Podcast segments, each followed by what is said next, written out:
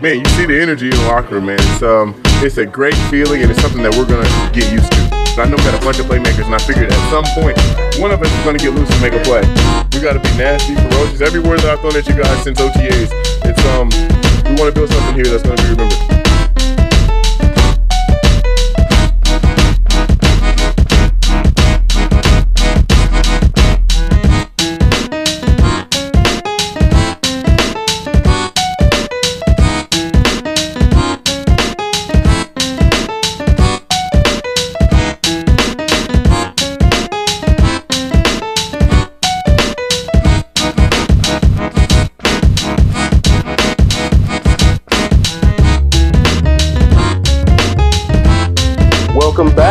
Welcome back to the legendary Stay Oz podcast. I'm Chris. We got Jordan, What's up? What's up? and we've dug up Calvin. Yay, yay. What you been up to, Calvin? Man, you know what, man? It's been crazy. I've been busy. Like, you know, between working, driving Uber Eats at night, you know, just uh chilling with the fam, bro. Just been busy. That's good. That's good. You know, family first, and work, and Uber Eats, and then us. You gotta you gotta know the process, man. You know, you gotta put everything in order. Yeah, it seems like you got your priorities in order. That's right. I try, sir. I try. So let's set our priorities. The Chicago Bears with a victory over the Seattle Seahawks. Mm, Hmm. Yes, sir. Was that 24 14? yes. 24 No. 17. 24 17. Sorry, 24 17 over the Seattle Seahawks. It was a great game for our defense, and in my honest opinion, a rather mediocre effort by the offense. Yeah. say the least. Yeah. Unfortunately. What are your thoughts, Cal? Like you said, man, our defense looks now. Don't at me, but our defense looks legendary. And I and I could be just sipping the juice, sipping the wine of the excitement of two games of ten sacks by this offense that this defense that hasn't been done in over thirty some years. But man, that front four, like if I was a safety out there, I get so many interceptions, man. Like that ball, like think about think about the two quarterbacks that went up again that are both agile running quarterbacks that can do everything, and they put the heat on Russell Wilson. I mean, legendary, bro. But no, you know what? I, I really think that the defense has been great. You know, I know, I know, I'm kind of going a little extra with legendary, but I do think top three this year so far. And uh, you know, I'm I'm excited about the Mack, man. So but you know, the offense, I, I feel like the offense is, and you said it, it's it's average right now. But you know, I, I'm not I'm not too down on it because I feel like it can only go up, right? It can only go up, I think, because Trubisky, yeah, not that many starts in college, and he had John Fox who was scared for him to throw the ball. So you know, this year is a good chance for him to really get the feel. The beauty of this is, is that Chris, he don't have to worry about that pressure of having to perform to be the best quarterback because that defense, hmm, man, that defense is uh, is tasty. I look forward to watching the defense more than I look forward to watching the offense, man. That's that's my thought. Well, Cal, you know, uh, legendary is not a word that we just throw around willy nilly here at the Legendary Stay Oz podcast. Haha. but man, Jordan. I'm gonna tell you. Jordan, I'm sorry. Jordan, Yes. what are your thoughts on the uh, the beloved bear? Man, let me tell you something. I'm right there with Cal. I need Cal to pass me whatever he's drinking. I'm going to grab There my cup and I'm going to take a sip of the juice myself. Brother, it may Drink it not in. legendary, but it may get to that level. From what I see, I mean, just think about the amount of pressure they put on these quarterbacks.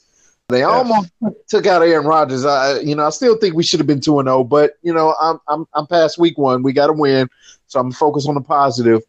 My thing is they're on track to break the single season sacks for a team. Like I think they're on pace for 80 sacks.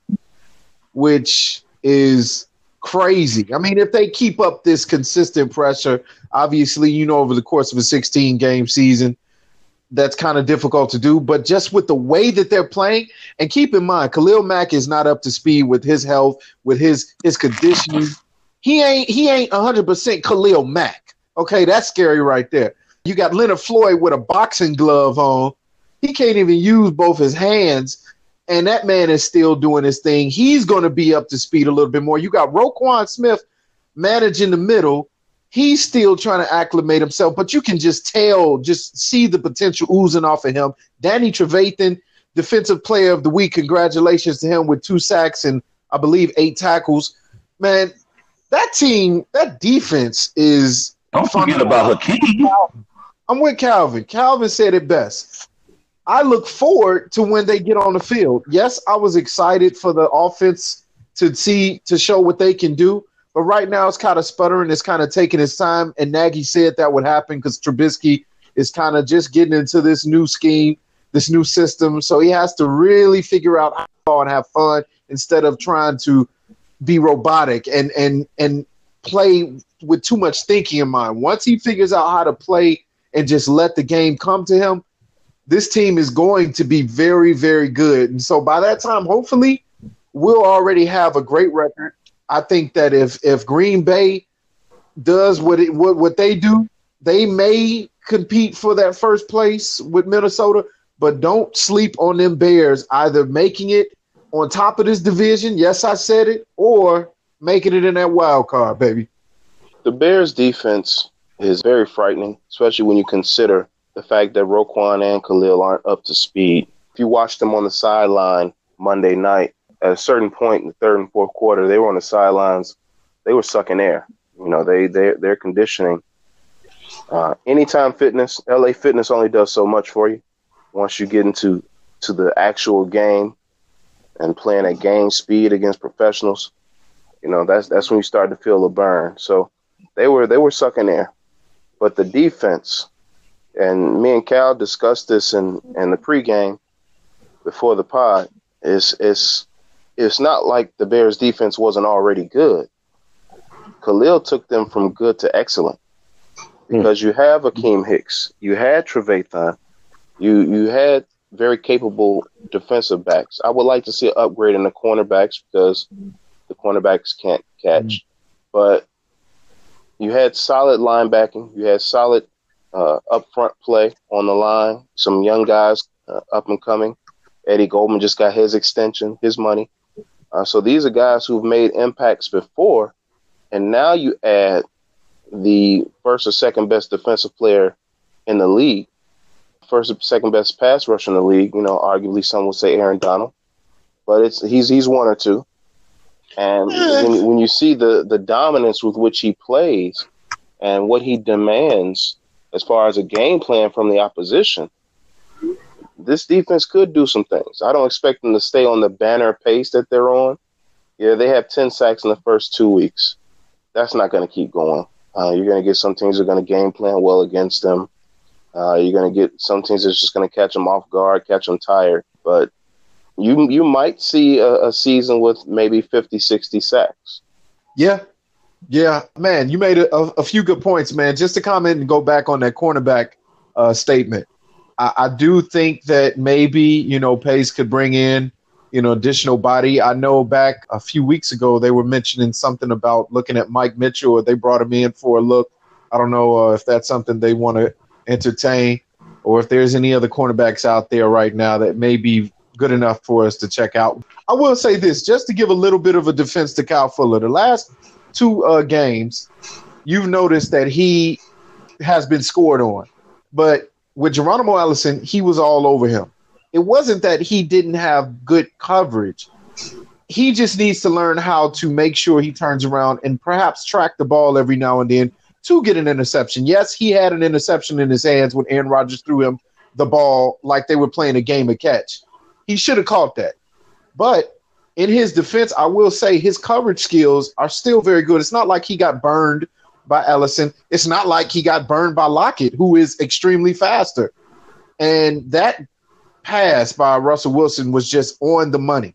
you couldn't have thrown it any more perfect. It was even more perfect than Aaron Rodgers' throw, you know, in the corner of the end zone. So I will say that they, they need to just continue to hone in on their skills, you know, their coverage skills. Kyle needs to do a better job of, of being a little bit more aware of where the ball is because uh, Prince, he did an excellent job of reading Russell Wilson and that play, and he just broke it all up. He, he saw that coming a mile away and got that interception and took it to the house. With Khalil Mack, bro, Khalil Mack is to me the best pass rusher, and I and I and I know I may be sounding biased, but I really am not because I heard early on 670 they were comparing Von Miller and, and, and Khalil Mack. Von Miller is probably the best pure pass rusher because he has so much speed that he can attack and be in that quarterback's face within an instant. Perhaps just a click faster than Khalil Mack. But what Khalil Mack can do is not only that, but also he's better at setting the edge, making sure that that pressure or that that quarterback or running back doesn't get to the edge around the corners, you know, getting out of that pocket he's extremely better. So overall, Khalil Mack is a better pass rusher. I think, and Aaron oh, Donald so, plays a different position. So I, I, I don't even put Aaron Donald. I think he's number three defensively. I don't even put him in the same conversation as those two. Really? I, I don't know. I, I think he's stronger too, uh, Khalil, man. The way how he bogarting and pushing those linemen on the corners, man. Them them guys are scared, man. You see how many false starts they get against Khalil Mack? But see, that's that's the thing about Mack, man. Is that he changes the game where he he uh, what I what I like about his game is more than the fact that yeah he's imposing and he got a strip sack here and there. He's making other players better. This man, if I'm predicting, I think this man's going to win MVP, especially if the Bears get to one of those spots in the playoffs. This man is elevating the play of the other linemen. You don't even need more than four guys rushing the quarterback, Whew. Man, Scary. that's that's that's frightening. that's frightening. You know, you got four men rushing the quarterback. Everybody else just cover. What else you want? No, but yeah, I, I, do think that he might be even a little bit stronger than Von Miller. I don't know. Maybe I'm drinking the same biased juice Jordan drinking, but it's tasty. it tastes good. He's definitely stronger he's definitely stronger. You see more power moves from Khalil Mack than you do Von Miller. Now I don't I don't I don't know about Aaron Donald being that far off. No, he's right there. One by I gave him number three. I gave him number three. By him being on the inside, he affects the game much more quickly than those other two. When you're inside and you can get to the quarterback 18 times a year, you know, guaranteed to get to the quarterback once or twice a game, from the inside, that's something that's something that that you can't find just anywhere. Yeah, that's impressive. I mean, that's why they pay him. That's what that's that's why they pay the man the big bucks. I mean, yeah, that's true. He's on the inside, so he can affect it in that way. But I just like the fact that you know when you playing against a quarterback like Russell Wilson or even Aaron Rodgers, and these guys are mobile. A guy like uh, Khalil Mack, man, Mack just disrupts everything. You can't scramble outside the pocket because he's gonna collapse it. He's gonna ch- and then he had one play I remember against uh, Green Green Bay where he was getting ready to rush, but he seen I think it was uh, either Floyd or uh, or Roquan Smith was already to Aaron Rodgers. He stepped back and then got the pick and got the interception. You know, stuff like that is just intangibles. These intangibles you can't teach. Like that's that's not strength or speed that are natural God given things. Those are things you just know he got as mental. Like you, you know, he just you that's instinct that's instincts. That's the word I was looking for. His instincts is just top notch to me, man. I don't I don't know if I remember seeing a player like that in a long time, to be honest with you. And when you yeah when you talk about instinct now we're getting back into the secondary, and and Jordan made a great point about Kyle Fuller not being able to track the ball. And I'll go back to a point I, I made last week. You want to be paid like the top corners. That's a that's an instinct, instinctive skill you have to have. You have to be able to track the ball, and you have to flip that field with turnovers. Yeah, the Tyler Lockett thing that was a great throw, but you know what? If Kyle Fuller turns around and looks, that's an interception.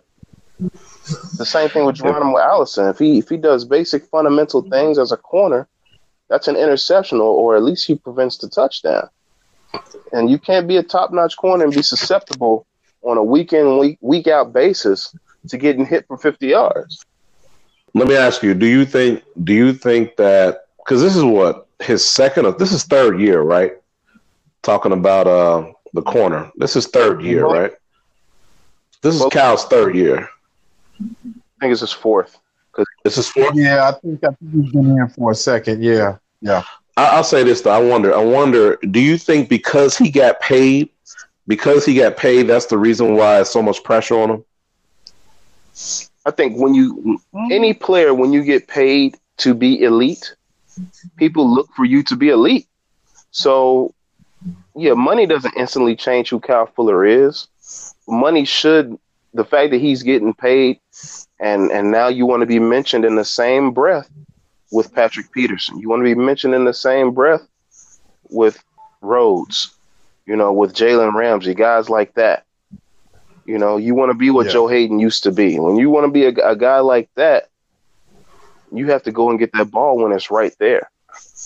Because for all all the great coverage he offers, yeah, Kyle Fuller is, is always there. He gives you tight coverage.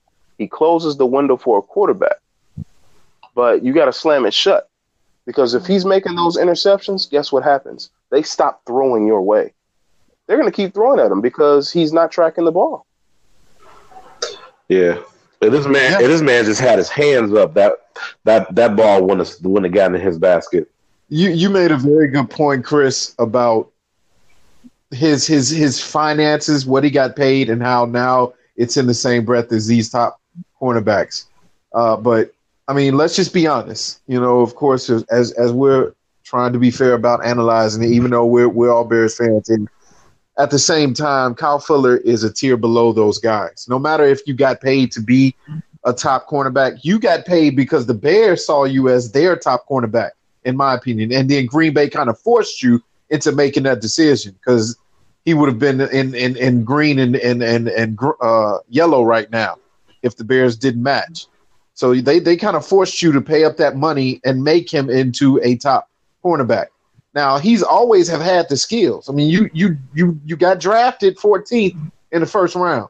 So obviously, coming out of Virginia, you were you were touted as somebody who was supposed to be a lockdown elite type of person, type of player. But you just you just haven't seen it just yet. You haven't seen it all come all together. You see little flashes here and there of something that he may do to affect the game.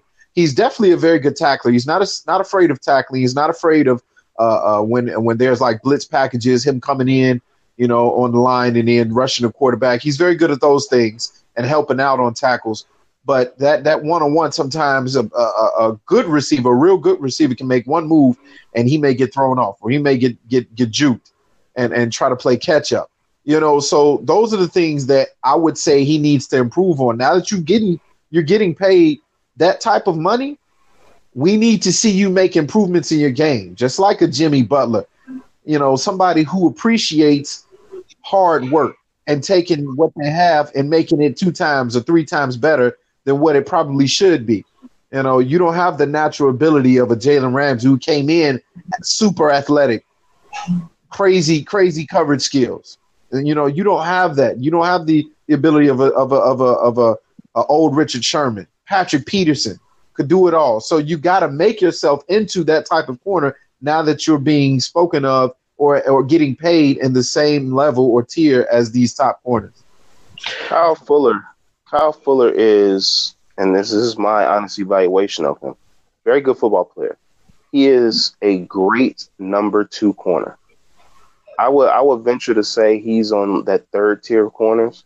If you had a, a shutdown, shutdown, and Kyle Fuller's on the other side, you're in a great situation. A great situation. Yeah. But now, because you're taking a great number two corner and making him your number one, there's going to be times where he's exposed.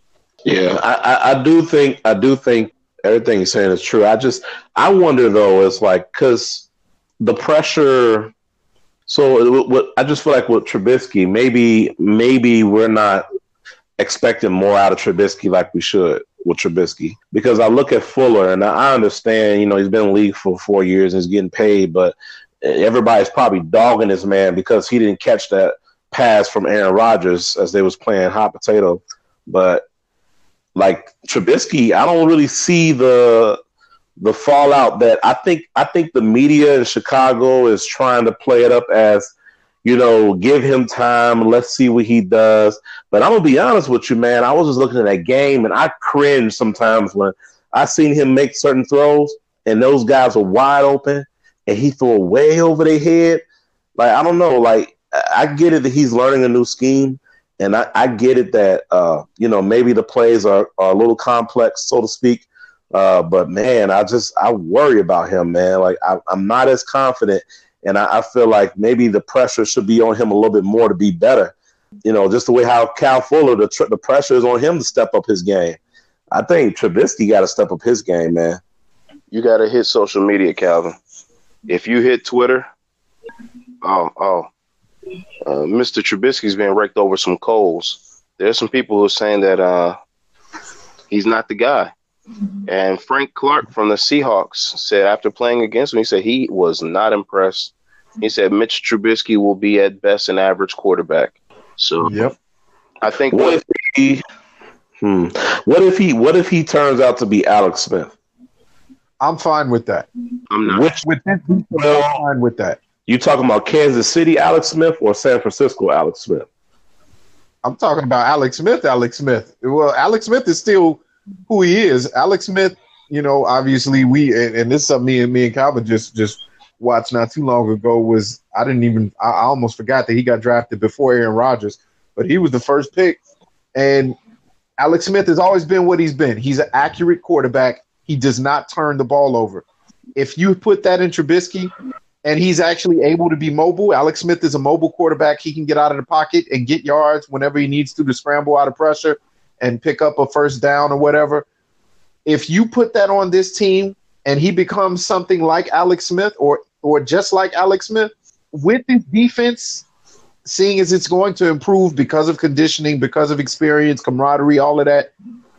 That's the making of a Super Bowl team. You look at that old Ravens team. I mean, Trent Dilfer was their quarterback. Trent Dilfer is is is nothing to write home about. But that defense was so cold with Ray Lewis and them boys. You just knew, okay, well, now they can carry the weight. Just like San Francisco 49ers almost took it all the way. You know, yeah, Colin Kaepernick was a ta- talented quarterback, but you knew why they were there. They were there for their because of their defense. So if this defense holds up the way it should, the way it's showing us in these last two weeks, then I'm fine with him being just as good as Alex Smith. Would I prefer it? No. We got him number two.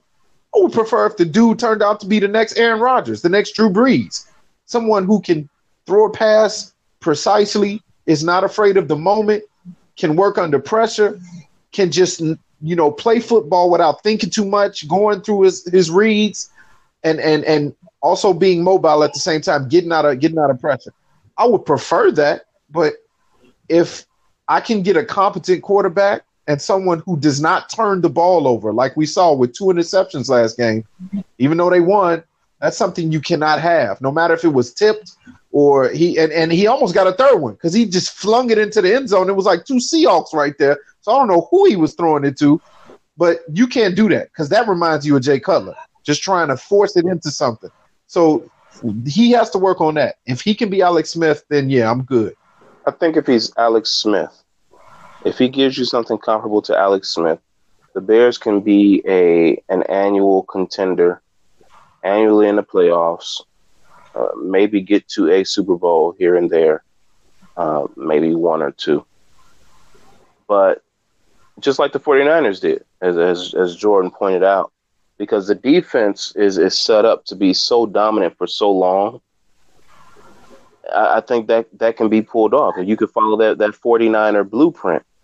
I think the problem is though, if you recall the 49er blueprint, they had that defense and they were constantly looking for the next quarterback. That's where you got Colin Kaepernick because they were constantly looking for that next thing to take them over the top because they knew Alex Smith could only take them so far. And I would hope Mitchell Trubisky, Mr. Trubisky, could be better than what Alex Smith gave to the 49ers and to the Chiefs. So give them a quarterback that can get them over the top. You're going to win games. You're going to win 10, 11 games every year with an Alex Smith. But are you going to win the Super Bowl? You may sneak in. You might upset a few teams here and there, but are you going to win the Super Bowl? And that's the type and of quarterback you need. Yeah. That's what you need in this league. To me, in this league, you need a top level quarterback to take you because you don't want to be so reliant on one side of the ball to carry you. I mean, you see Aaron Rodgers is great. He's the GOAT, but they never they can't get to the Super Bowl sometimes because they don't have a competent defense.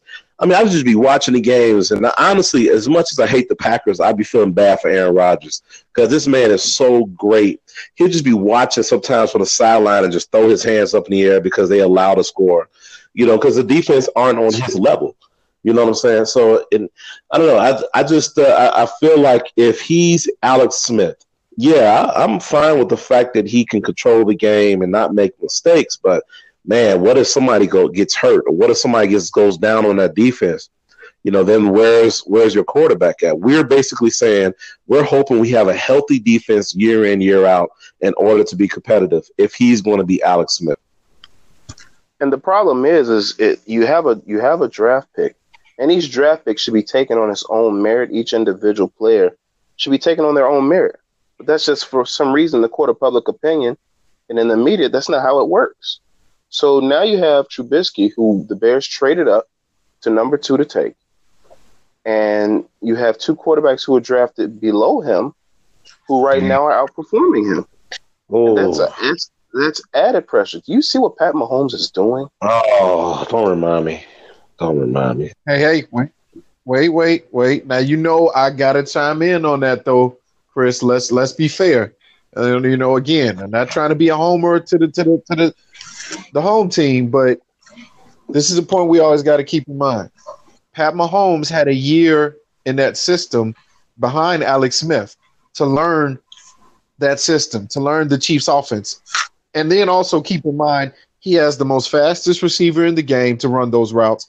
He has the best tight end in the game, in my opinion, because Ron, Gronkowski is, yeah, he's here and there. You know, Kelce is a little bit more consistent and a little bit better, in my opinion, now.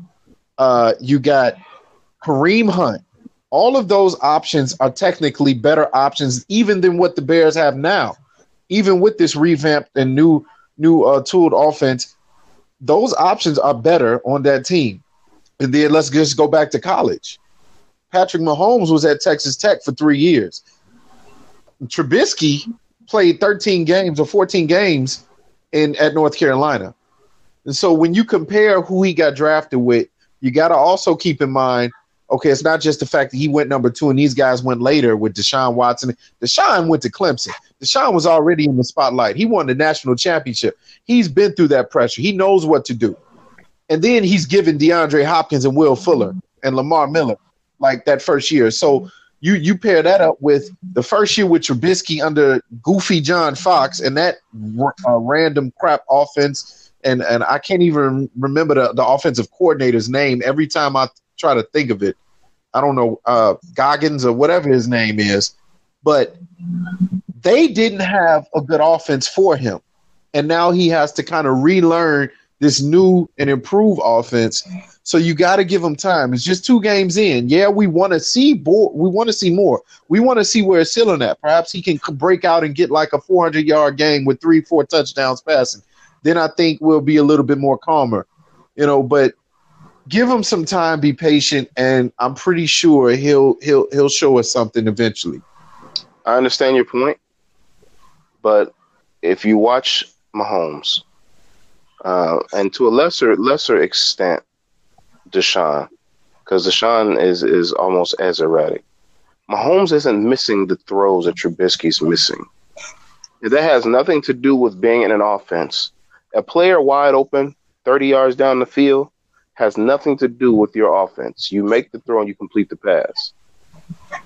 And if he was playing with these bums last year, and and by the admission of everyone who understands and knows the shape of a football, the Bears receivers were terrible last year. The upgrade that he has this year he should have been he should have been overflowing with performance and production because by comparison, this receiving corps is is you know it's it's the the mid '80s Giants, it's the old school Raiders com- compared to what he had last year. So he should be lighting it up. Got, I mean, fortunately, he's he's made a rapport with Allen Robinson, which I like to see.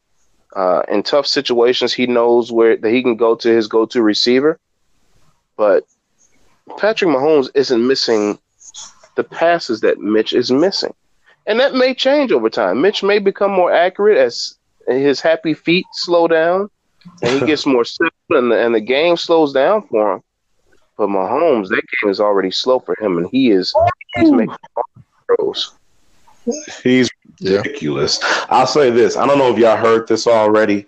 Um, so I, will say this. I'm like I said, I, am feeling iffy about Trubisky. I'm 50 50 on him because I do feel like, you know, there is potential, but like you was talking, Chris, like it's it's hard to overlook some of the the glaring mistakes that he's making because these are like bad throws that he's making. And I don't know if it's his mechanics or if his footing, but I'll say this. I, I heard this on ESPN and you guys probably heard it already, but it's this quarterback, right? He was a rookie in 2001. In 2001, he played one game. And then in 2002, he played the whole season. His team finished 8 and 8. This he was 17 touchdowns, 16 interceptions his second year. His third year, his team went 2 and 9. He went 2 and 9 as a quarterback.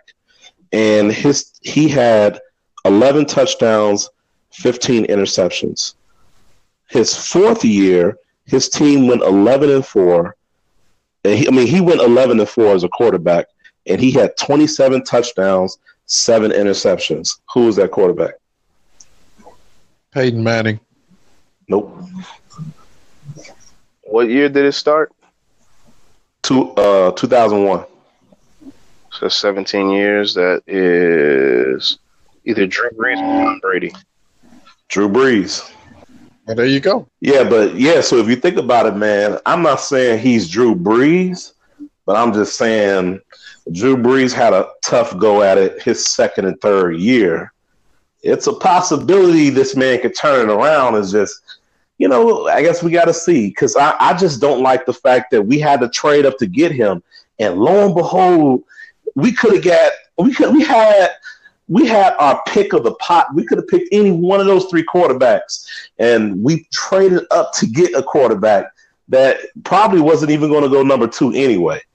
That's the part. I think that's where everybody's frustrated with Trubisky is that he. It's not like he is uh, Russell Wilson who was drafted what in the third round or something like that, or Tom Brady who was drafted in the fourth round. Like this guy was the number two overall pick, and you gave up a pick, two picks for, and the pick for him. Now, now, by my, my, I will admit myself, when that draft rolled around, I was not a big fan of Trubisky, and I was, I was like hands off of Mahomes. That's that's the way I felt because yeah. the whole Texas Tech thing and the history of Texas Tech quarterbacks and that air raid offense, I wanted no parts of that. But he was he was a different breed of guy, and I didn't see it. My guy was Deshaun Watson. That's who I wanted. He was a winner. He knew how to make throws. He was a playmaker. But you know, when when they drafted Trubisky, I thought the cost was a little steep, but I was okay with it. I'm, I'm I was on board with it, and I'm still on board with it. Let's see what the guy does. Let's see if he continues to develop in this offense and makes it his own and makes the throws he needs to make. But I'm just saying, when you have Watson and you have Mahomes doing the things they're doing, it does increase the pressure. Trubisky has to be getting a little hot under the collar when he sees what his contemporaries are doing around him. Yeah, it, it does make for a little bit of pressure when you're looking around and you see the same because you, you you if even if you're not trying to, you're always going to try and compare what you're doing to the people that you got drafted with. Same thing with any other sports, with NBA, with NFL, with NHL, you know, all sports. So I'm with you with that, but again, I still go back to you cannot underestimate just time and experience. Again, if any of us were to go into anything for two games and you going into something brand new, you can't expect to be just picture perfect. You can't expect to just come out swinging and and and hitting on everything. So when it comes to quarterback, one of the hardest positions to play in sports, trying to analyze everything, you know, second by second on the field, going through your reads, you know, trying to manage your team, it takes time. And like Calvin mentioned before, this offense that we now have is complicated. And Nagy is trying to bring them along. And, you know, Nagy even said, hey, this is going to take not weeks, not months. This is going to take a little bit of time. So even he has bought into the fact that Trubisky, from what he sees, has the talent. He wants to work with them. That's why they brought in Helfrich and all these other people who are offensive minded and creative. Because eventually you want to get to the point where, as Calvin mentioned, Drew Brees is. But as we see, Drew Brees took time to be Drew Brees. And I thought it was Peyton Manning because from what I heard, Peyton Manning didn't start off too hot either. So you got people who are elite talent, superstars, Hall of Famers eventually, that have started off bad. So it's not about how you start, it's how you finish. We always hear that. So as long as he's constantly making progressions and and making progress on, on what he needs to work on, his pocket presence, stop getting happy feet, making sure he has accuracy with his throws, working under pressure, you know, finishing his throws. Those things get better, then we can see the fruits of the labor. I'm with you on this. I say let's wait for Trubisky, but all I'm saying is the pressure's on. Real quick, fellas. Uh, we know Monday Night Football was on the worldwide leader, and they made a bit of a hiccup, in my opinion, this week, and it became a, a bit of a news story over the next couple days after that. Brian yeah. Urlacher was enshrined at Soldier Field in, in the in the Soldier Field Chicago Bears Hall of Fame. He was given his Hall of Fame ring. It was a huge halftime ceremony, and we were allowed here in the Chicago area and nationwide to watch a pre-recorded video out in front of Soldier Field of uh, some skateboard band that no one's ever heard of, nor will hear of again. What are your thoughts? Was that was that a was that a bit of an error on the worldwide leader? It's disrespectful. disrespectful. You got, I mean, honestly, what Bears player in the last, I don't know, 30 years, going back to going back to sweetness, what player rings in your mind when you think Bears? Urlacher. The fact that this man is not even shown at half, nobody give a crap about Daft Punk, whatever group was playing. I don't even know who's playing, man. You know, no disrespect to Daft Punk. I like Daft Punk. But I mean, like, I don't know who that is. You know what I'm saying? And we got Urlacher being enshrined. And you mean to tell me he's not being shown on a Monday night while the Bears are playing at the same time? I got a problem with that. The funny thing about that is it wasn't even Daft Punk. I would have respected that more. It was some random I don't even know what the name Cubs or whoever it was featuring Cubs. It was some random band. I didn't even watch it, but they they they dropped the ball on that man. Yeah, and and my thing is, I felt that there may have been a slight bias. I thought I think if that would have been Ray Lewis, they would have shown it. I think there are certain players that that would have been them, they would have shown it. And I think there's a, a certain level, like like Calvin said, of disrespect for Brian Urlacher. If we ever get our own uh, television network, we're putting Hall of Fame ceremonies at halftime on our TV network. You can book it. the Stayhouse Network. We promise. I like that. We promise halftime enshrinements. Book it. STN. Book it. Book it. Jordan brought up a name earlier, and um, anyone that knows me knows that this individual uh, of the in the last four or five years has irritated me a great deal more than many other athletes. And that's Jimmy Butler. Get buckets. Bucket. Yeah, whatever. Get on nerves. Get the so Jimmy Butler. Jimmy Butler, outside of uh, disrespecting his supposedly close friend's wife, in the last month, and then then verbally announcing that uh, he really doesn't like KAT and Andrew Wiggins. and then saying uh, the exact time and place he's meeting Tom Thibodeau, and then letting it leak that he wants out of Minnesota. Okay, we can kind of understand that. Maybe it's a, not a high profile place. You don't think you can win. Even if it was, I don't like KAT and Wiggins. Fine. Okay, whatever. But when you release a list of teams that include the New York Knicks, the Brooklyn Nets, and the Los Angeles Clippers as your preferred destinations, and I know why, Jimmy, you want to go to these places. I know why. Yeah. We know why. Yeah. Jimmy wants to play with Kyrie or Kawhi. He wants another star. But the problem with this is this, and and we've we've discussed this in, in in chats and conversations. Jimmy Butler, all due respect to you to Jimmy Butler and and understanding that his whole persona, his whole career has been based on hard work and making himself the basketball player that we see before our eyes today. And I respect that. I respect hard work just as much as the next man.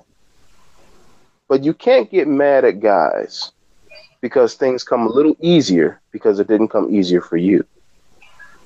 And I think Jimmy has a bit of a chip on his shoulder Big chip. because when Yeah.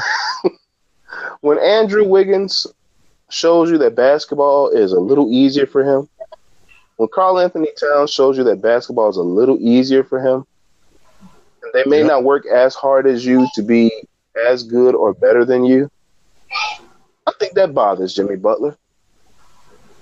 So he wants, he wants to play with uh, some other guy that is is for sure either better than him or just as uh, try hard grindy as he is. Yeah, I, I I'm I'm with you on that. I, I, don't think he likes the work that work ethic because he can see the talent oozing out of KAT. He can see the talent oozing out of Wiggins. Wiggins has been like sleepwalking in his career, in, in my opinion. You know, now I, I thought he would have been perhaps a little bit better than what he is. Not saying that he's he's average, but he's definitely above average. I, I just think that with the talent you have, you're supposed to try and elevate your game or add something to your game year upon year upon year. Usually by year three, a lot of guys in the league get it. If they're going to be anything, usually by year three or four, if they're acclimated into that team's chemistry and culture and, and, and what they're about, they usually get to where they're going to be. You know, they turn into superstars or all stars or whatever. Uh, Andrew has not done that. And whether it be because they have so much talent on that team that it's just kind of like a share the ball type of thing, because even you saw Zach LaVine when he was there, he was the third option. He even averaged 19, you know, 20 points a game. So he wanted to leave and make his own name. But KAT, KAT to me, man, he he grinds my gears, dude, to the to the hardest core. I, I can't stand just the amount of skill he has and he just looks like he's just like, uh, you know, I don't care. I'm gonna just put this ball in the hoop, and I'm I'm not gonna play defense. And I don't think Thibodeau likes that. I don't think Jimmy came in liking that and never did like that. You want somebody who's trying hard, like you said, is on the same level, if not better, than Jimmy. And you know, I don't blame him for having that mindset. You want people on your team to have that mindset of, hey, work as hard as possible. No matter if you're extremely talented, extremely athletic, or you're limited, no matter what, you work to where you want to get to. Work to help out the team. But when you don't do that, then it doesn't work out. Yeah, I- I, feel like at the end of the day, though, with Jimmy Butler, man, you, you look at those teams he named, and all of them have one thing in common. Actually, they have a couple of things in common. Obviously, location, right? We know New York and Los Angeles are the only two cities that he named. So location, location, location. Sure, I get that. And you know, you know, Chicago is a location he didn't name it, but fine. Also, the idea of maybe teaming up with Kyrie, but I really think Jimmy Butler, in his hardest hearts, he just can stand to not be the man. He knows at the end of the day, Karl-Anthony Towns is going to be better than him, which means he's going to have to submit or step to the side to be second fiddle. That's also the reason why he didn't name the Lakers because he knows he's guaranteed second fiddle to LeBron. So he's not really interested in winning because if he was interested in winning right now, he wouldn't have named those teams. Neither one of them are in position to win anything. If he goes to New York, what what are they going to do? Brooklyn, we that's a, the Clip, no. the Clip. None of those teams scare me into thinking if they get Jimmy Butler, man, they're gonna be a top five team. They won't even make the playoffs. Neither one of those teams, even in a weak Eastern Conference, Brooklyn wouldn't make the playoffs, or or the Knicks. And that's where it's like Jimmy. He, I think he just wants to be the man, and that's the problem. It, I was reading on something on Bleacher Report. It was talking about like the top notable notable big men in a league, and uh, it named Anthony Davis, DeMarcus Cousins, LaMarcus Aldridge, Joel Embiid, Kristaps Porzingis, Blake Griffin, and Karl-Anthony Towns. And this is from 2017, 2018 on usage rate. All these players are 28% or more in usage rate. Why is Karl-Anthony Towns at 22%? And then it says in the clutch, a clutch usage rate, all these players are over 29% in clutch usage rate Karl-Anthony Towns is at 15% because he's not getting the ball. And yeah. and it's like I get that KAT is somewhat underwhelming for his talent and he should be better. But man, you gotta admit, and Jordan, you a shooter, so you know this, right? If you out on that court and you not getting the ball, you might check out on defense. And you know you good, you know you probably the best player, and most nights, Jordan, you the best shooter on the floor. If they not pass you the ball, don't you check out just a little bit? Man, I try hard not to, but yeah, it does kind of kind of fizzle my my energy out, man. Because I just want, even if I'm not getting the ball all the time, if I'm open, that's when I'm really kind of because I'm like, dude, just play the game right. I don't mind not taking shots. I don't have to always take the shot, but if I'm open, give me the ball and yeah, it's going to translate into my effort on the other end, you know, and I'm working on that personally. But this is not about me. You know, we talking about Jimmy B. Jimmy B. That's, that's, that's the problem with Jimmy B is that you know, even when he was with the Bulls, I never seen him as a as a team player. I never really seen him as somebody that out, uh, you know wants to share the spotlight. He wants to take it, and it's like think about those big men I just named. All of those guys, all eight of them, all seven of them average 20 points a game. So KAT is averaging 20 points a game, and yet in the clutch, he's only getting 15.1 usage from the clutch. Makes no sense. Because they go ISO Jimmy. ISO and, Jimmy. Yep. And that that's what what you hit on the head what, what I was getting at too. Yeah, Jordan, I understand he may want his team to be better, but this was never about team for Jimmy Butler. This is nope. all about Jimmy Butler. This is why you always hear the same old story, the underdog story of the kid from Tomball, Texas, who made himself into an all star. You always hear the story because this is all about the Hollywood story of Jimmy Butler. And in order for this Hollywood story to play out, I can't pass the ball to Karl-Anthony Towns. I can't leave my destiny in the hands of Karl-Anthony Towns. So what does KAT do? KAT's gonna uh, and and honestly, it's partly KAT's fault, but KAT's going to drift out to the three point line. KAT's not going to put forth full effort. And then you have Andrew Wiggins, who where this guy comes in, and everything on offense that he wants to do, Jimmy's standing there. Every spot that Wiggins operates well from, Jimmy's there because that's where Jimmy operates from. Yep. And he's not sharing the ball and he's not trying to make the team better, he's trying to make Jimmy look good, then you're going to get frustrated too. Did you see on Twitter? Um, uh, what's his name? Andrew Wiggins, his brother. When it, uh, in the report it said that uh, Jimmy Butler requested a trade to three teams, he put "Hallelujah" with his hands up. so it's like obviously this is like him talking for his brother, you know, and he wouldn't say that if Andrew Wiggins wasn't already feeling that. Um, and see, I'm not totally sure about that. That man has a mind of his own. He could be saying, "This is good for my brother," and just posted that. Wiggins may not have even known that's what happened. Could be, but I mean, you know, I mean, it, it, think about when Reggie Rose was saying all the stuff that Reggie was saying.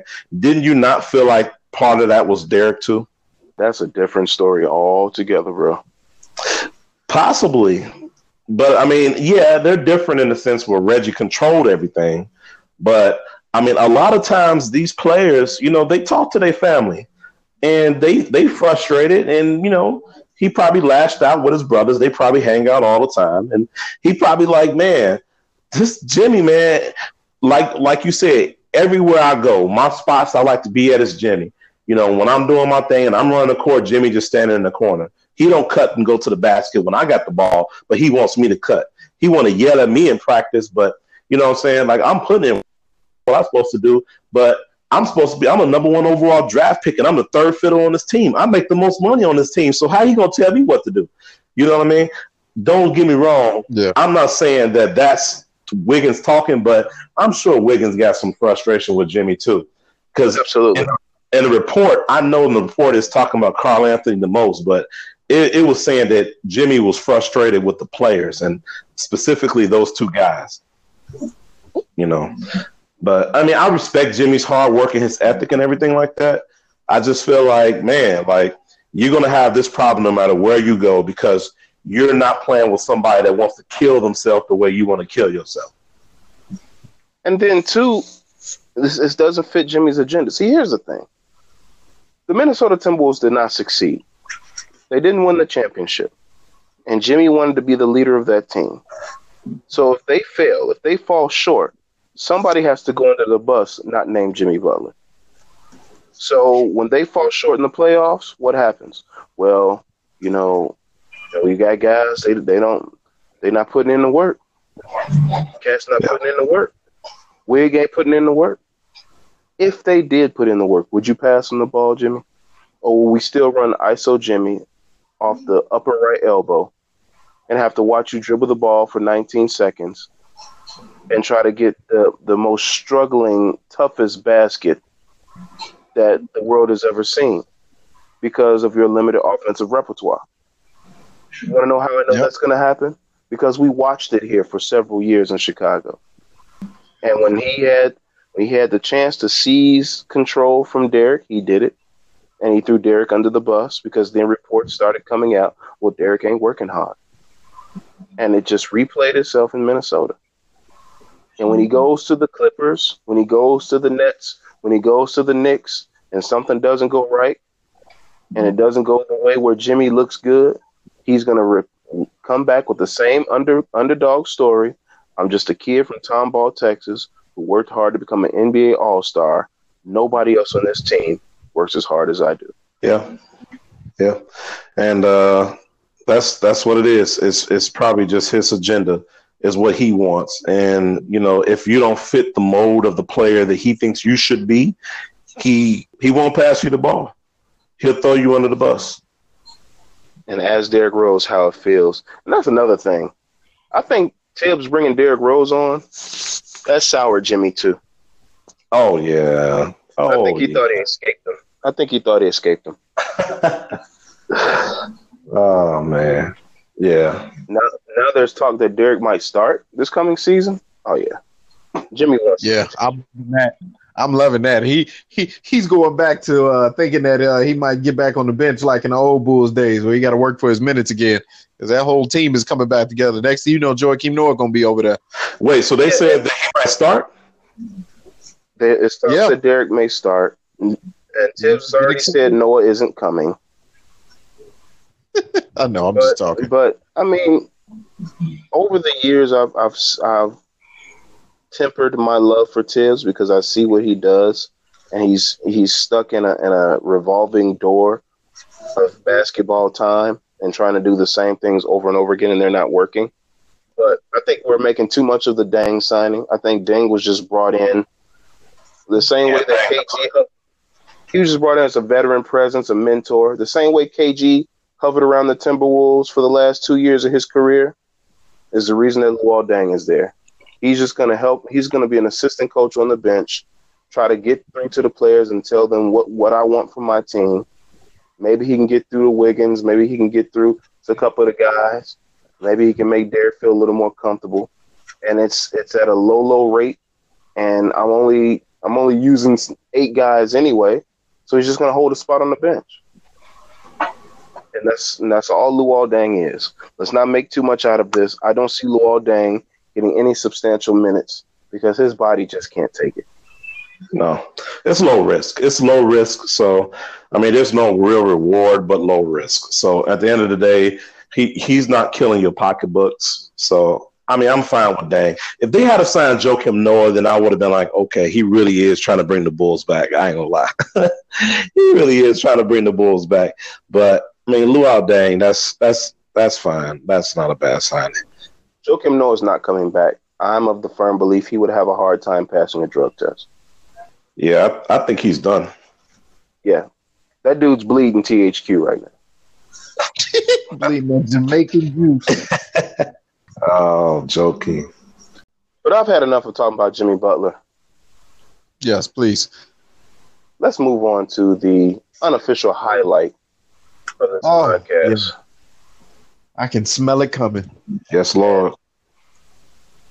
I haven't had any feedback on this. No one's helping out. So we're going to default to the name. And I don't hate it. I just was looking for something better. But I guess it's a good enough name. The Grub Report. I like it. Let's do it. So we'll default to Calvin. He is our guest. Calvin, do you have a eatery or a, a food spot that you'd like to share with the Stayos family that we can take in?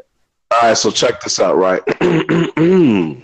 this spot has become a favorite of mine. Uh, I recently went here last week and uh, I felt like I needed to have a cleanse, a colon. But this place has become my favorite restaurant. It is called Fogo de Chão. Proceed. Just, just let that sink in for a second. You know, I'm not sure. yes, it, I'm not sure if you've ever been here before. If you haven't, I, I'm gonna break it down to you like this. All right, so check this out. It's relatively easy to get a seat and in with a child too. By the way, if you go in there just walking in on a Saturday night and say I want a table for two, you may wait 15 minutes. You know, which ain't bad for a high end quality downtown restaurant, right? All right. So you go in and you know you sit down and the waiter asks you, "Have you ever been here before?" And of course, you know, if you've never been, you say no. And I say, okay, let me explain the menu. They explain the menu. Then they say, however, majority of our clients go for the experience. I forgot the name of the experience. It's something experience, but he says, you know, the experience. So you like, okay, sounds good. Why not? Unlimited everything, right? Sure. All right. So I'll take your drink order, and you guys can go ahead go to the salad bar, get what you want. So you get up, you go to the salad bar, and you literally get what you want, buffet style, whatever you want on the salad bar. Really nice salad bar. They even got like salmon that's cold, whatever. All right, so you get your salad, you sit down at your table. They give you this card. It's like a round circular card, almost like a something you place your cold glass of water on. You flip the card has a red and a green side. Once you flip the card from red to green, these beautiful men come walking past with these long with these long skewers that are like maybe three feet, three or four feet long. And on these skewers are these delicious, delectable meats. So one guy comes by and he says, I have uh, this pot roast. Um, it is made from blah, blah, blah. Uh, how would you like it? Oh, oh okay. Uh, sure. Medium, please. Here you go. He turns it around to the medium and slices it down, and it's juicy, tender meat is on your plate. Then another guy comes right after he walks away. Another guy comes right behind him and says, This is the filet mignon. How would you like to cook, my friend? And you're like, Oh, filet mignon? He said, Yes, filet mignon. It is the best. And you It's the best? No, no, no, no. It is the best. And I say, Oh, I wanted medium. So he cuts, he turns it around, and it just falls like butter on your plate. So you get this strip of filet mignon. He walks away, and then this other guy comes right after him, like like literally within two seconds. Hello, my friend. This is the chicken wrapped in bacon. Would you like? And I say, yes. And he says, okay, how many? I said, I have a choice. He says, you have a choice. So he takes it, slides it off the skewer, and says, "Pick it up with your tongue." And I said, "I use my tongue, not my tongue, tongue, but the tongs." And so I grabbed my tongs and I put it on my plate. So now I have filet mignon, pot roast, and chicken wrapped in bacon. And then another guy comes by and he says, "These are short ribs made from Brazil. These are the best too." I said, "How did you know?" He said that. He said, "We all say it is the best." And I said, "Well." Everything is the best. So he slices and dices. By the time you look up, I got short ribs and and filet mignon, chicken wrapped in bacon, and uh, uh, uh, pork chops, thick, juicy pork chops, and every single type of quality meat from the steak and chicken and the pig family you could think of is on your plate, bro and you just smashing and dash, smashing and smashing, and then you flip your card over because you just you, I can't take no more. So you eat your food, and then you get curious. You're like, let me flip back over. Boom! Here I am. It is the best. You want some more? And I said, yes. Fuck with a child. Wait. I'm sorry, Chris. Wait. After all that excitement and yelling, you ended off by saying Fogo de Chão so normally. Like you did just get through explaining that extravagant story in that voice. yes. You have to understand, Fogo de Chão has the greatest meats. And they even tell you when they walk past, no, no, no, no. This, this is the best. Okay, I, I've been if, if they they never lied to me. They, they were right. It's the best. It it I, is it is it is. I have to second that.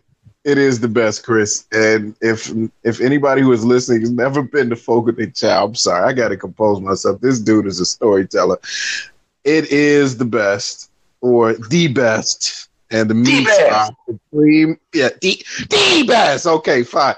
Uh, the, it is supreme quality. You will not not be disappointed.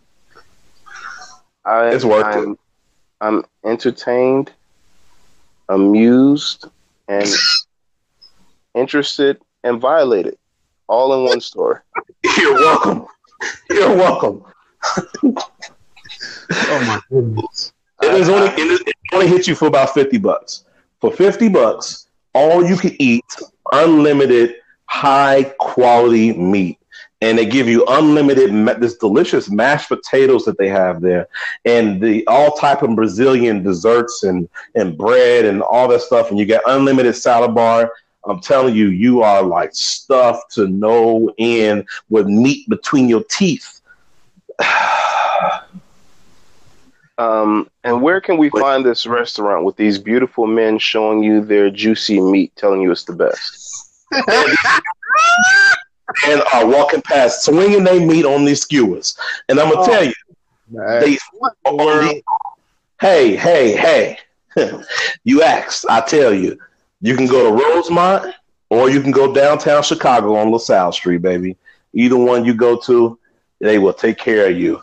And their meats are the best. I feel like we have to censor this podcast. This is the first time we have to use censorship on this podcast. Oh no, I'm not censoring a thing. Food. I was talking about food. You got men coming up in their birthday suits. Hey, hey.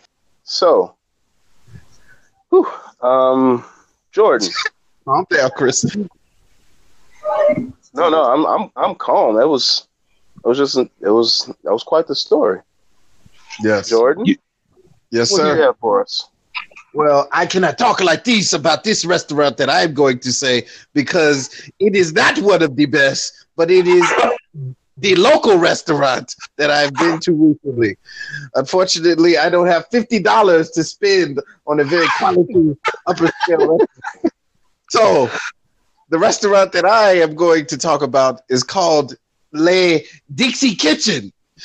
Oh. Dixie Kitchen has just moved their uh, establishment down a few blocks further south, which is actually a little bit closer to me and Calvin. It's literally right around the corner from the both of us. And uh, we actually went together with my wife and ordered food from there, and we pretty much got like a smorgasbord of food. Like we picked out. We got stuff from blackened chicken to jerk chicken to to crawfish etouffee, macaroni and cheese baked, uh, greens, mashed potatoes, red beans and rice.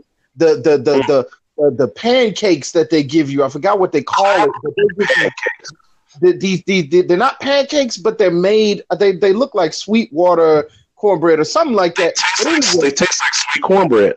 oh my water God. cornbread. It's The- hot the- water cornbread. Yes, the butter that they give you to spread on these delightful paradisaic creatures is nothing more than perfect. The cream is sweet. Sweet buttercream on these sweet buttery pancakes. You will not be disappointed. And then I recently went back there. I had to go back. I must. And everybody should go because I also now got an experience of the Southwestern platter. It is a sampler on their menu, and it is very good. It's catfish strips. You have more fried green tomatoes. Please do not hesitate to get the fried green tomatoes from Dixie Kitchen. It is just a, a, a, a really good down south southern experience in your mouth. Oh, delicacy, yes. Now, it is not the best like Fogo de Chão, but is delicious. And that is all I have. Dixie Kitchen. Are you guys done? no, no, no, no. Yeah, we're done. Mercy. So now this now stretch. Paul Harrison, baby. Is it, huh? I'm gonna go to Fogo de Chão and say that stretch. Um, And people be like, "How far do you want to stretch it?" Y'all are funny. try not to censor it. So the Dixie Kitchen, right? So this um is this a remodel and they moved it down or is this an additional location to the one they already had? No, they re- the other one is completely closed. So where is this one located? What what area? You give It's me on a Torrance. It's Yeah, uh, basically 181st and Torrance. Okay. I will give the exact coordinates in a second, unless Calvin can find it first too. Fine. The roundabout is fine. Roundabout. Uh, no, let's not. Let's not. Hold on. Don't say roundabout because there's another restaurant right or right around called Round the Clock. Don't nobody go to Round the Clock restaurant. Please, no. We, matter of fact, that, that needs to be another part of the report, the Grub report, and then the Dub report, the Dud report, because that that is the first restaurant I'm putting up for for sale. Hey man, listen, it's not that bad. I mean, honestly, they got decent breakfast. Jordan calls them round and stinky. I think, I think they're decent. I mean, it, it's not that bad. You know, give it. your- They're Man, semi look. franchise. So are all of them bad or is just that location? No, it's that location. I'm not going to speak for all the other ones I have not been to. I will not be that crazy about it. But that location, please refrain from going there. Round the clock restaurant, you have a restaurant that is open 24 hours. So you would think they have all of the things that they need. So when you go there in the morning for breakfast food, you would think they're stocked to the to the ceiling with all the things they need, right? So I ordered a chicken panini. And guess what they out of? Out bread. How are you out of bread and you're breakfast restaurant? They were out of panini bread. So No, I no, have no. two, thing, two things are wrong here. They should not be out of bread. No restaurant should run out of bread. But also, also, no one should order a panini for breakfast. Exactly. You know what? Sue me. That's what I wanted because that's what I saw on the menu, and it looked extremely good with the melted cheese in the middle and the tomato paste and the chicken. So I was, I was, I was drugged into wanting to get that. And when he told me, "Sir, I'm sorry, we are out of bread right now," I wanted to leave. Uh, they got good pancakes though. They're really good pancakes. Vouch for that. I won't be mean. They do have good pancakes. That's not very difficult. So, You be surprised. I mean, it's not McDonald's. McDonald's pancakes are well, well that's another podcast. Oh my God! So- please. Now it's my turn. All right. Oh, yeah. Give us something good. I don't have a great story, but I have What- great give us- prices. Give us, give us one the best in your story. No, no, I don't have a I don't have a great story. I have great prices. In Oh. fact, I've been thinking all week, right, about featuring this restaurant on the legendary Stay Eyes podcast in our Grub Report. Okay. Right? So, what's happened during the course of this week is several of our friends have now located this spot that I was going to just reveal as this secret great spot. Several of our friends have gone there, and they're now like going to be regulars there. So some of the shimmer is taken off of this, but I'm still going to drop it on everybody. It's called Fuerte. Are you guys Okay. familiar with Fuerte? Fuerte. Uh, is it located on Indianapolis Boulevard? Yes. Is that where the dollar tacos are? Yes. Yes, yes, yes, yes. Okay, all right, all right. Not only are these tacos a dollar, they're great. Yes. They are delicious. They are. If you had to pay two dollars for these tacos, you would be satisfied. That's how good they are. They're two dollar quality and one dollar tacos. So I recommend Either. So you get double the value. absolutely, if if if not more. I recommend Fuerte. If you happen to be in the Hammond area on Indianapolis Boulevard, stop on in. It's a little hole in the wall, but it's hard to miss. They have a big sign, and it's a big sign that says a dollar. It is the best of the dollar tacos that I have experienced thus far. And it's on Indianapolis and what and what cross street? Just drive down Indianapolis once you get into Hammond. So you're going to take 94 to Indianapolis. You're going to go north, and you'll see it. It's on the uh, going north. It's on the right hand side of the street. It's called Fuerte. If you don't go anytime soon, Calvin will go. Because, uh, man, hey, to all you brothers balling on a budget right now, like me, I forgot all about that place. Dollar tacos, brother. You can get seven dollars worth of uh, uh, seven tacos for seven ten. I think it's like ten cents in tax, and you can eat like a king. Yeah. Yeah, we got I got, I got five a week ago, and I was stuffed. Yeah. Yep. all right. We gotta we gotta activate Broke Brothers Unite, then, man. Broke Brothers Unite and go there. Doggone right. You can thank me later.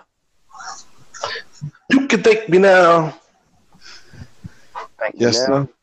Thank me later. Thank, thank. I like Just, I like just, just Okay. thank me. Well, we'll speak for Calvin. Calvin had to leave. This will be the end of the legendary Stay House podcast. We can be reached on social media at Stay House Podcast, both Instagram and Twitter. Tweet us, hit us on Instagram, follow us. Uh, we're taking on almost all followers. I do not want to be, we do not want to be followed by people who promise to get us 150,000 followers or Oh, $3,000. No. No. We don't want those followers because, I mean, we want organic followers of the Stay Eyes podcast. We don't want any makeshift, you know, we're here to hack your life type following on the Stay podcast. Yeah, follow us. Instagram, Twitter, at Stay Podcast. We had a good show. We brought Calvin back. We'll see if we can find him and locate him in the coming weeks. Speaking for Calvin, he said, Peace out. I've been Chris. We've been with Jordan.